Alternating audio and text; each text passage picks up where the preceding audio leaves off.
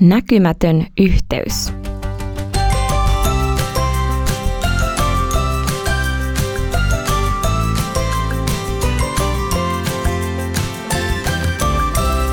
Donkey Body.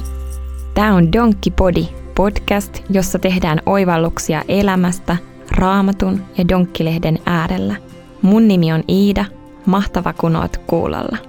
Tämän kerran aihe on näkymätön yhteys.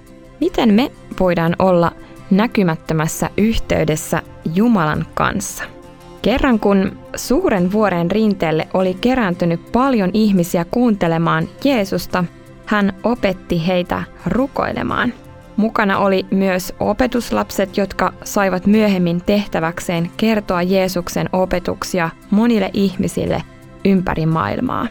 Kansa kuunteli tarkkaavaisesti, kun Jeesus opetti heitä rukoilemaan. Raamatussa Matteuksen evankeliumin luvussa 6 Jeesus opettaa meitä näin. Kun sinä rukoilet, mene sisälle huoneeseesi, sulje ovi ja rukoile sitten isäsi, joka on salassa.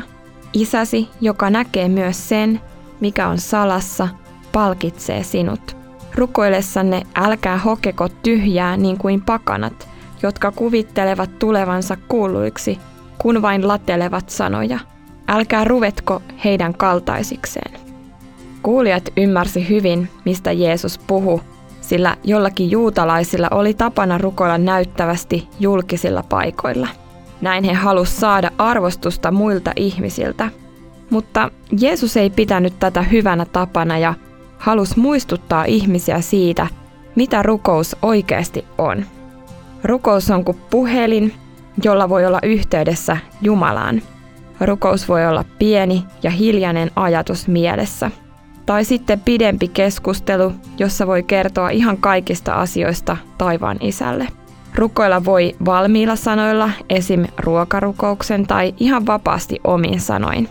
Rukous on luottamista taivaalliseen isään, joka kuulee ihan kaikki rukoukset. Hän myös tahtoo auttaa meitä kaikissa asioissamme. Puhelimella voi olla yhteydessä kaveri ja vanhempiin. Silloin yhteys tapahtuu vain sun ja valitsemasi henkilön välillä. Samalla tavalla myös rukous on sun ja taivaanisän välistä keskustelua. Tätä varten on hyvä mennä rauhalliseen paikkaan. Yhteys Jumalaan on näkymätön, mutta raamatussa luvataan, että se toimii. Ja mä oon kuullut, että Afrikassa siunataan ruoka, vaikka tarjolla olisi vain pelkkää vettä. Me saadaan olla Jumalalle kiitollisia ruuasta ja juomasta ja aina kun käydään ruokapöytään, niin muistaa kiittää siitä Jumalaa. Rukoillaan.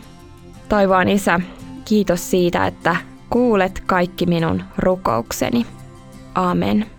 Ja sitten kysymys, oletko joskus rukoillut? Miksi?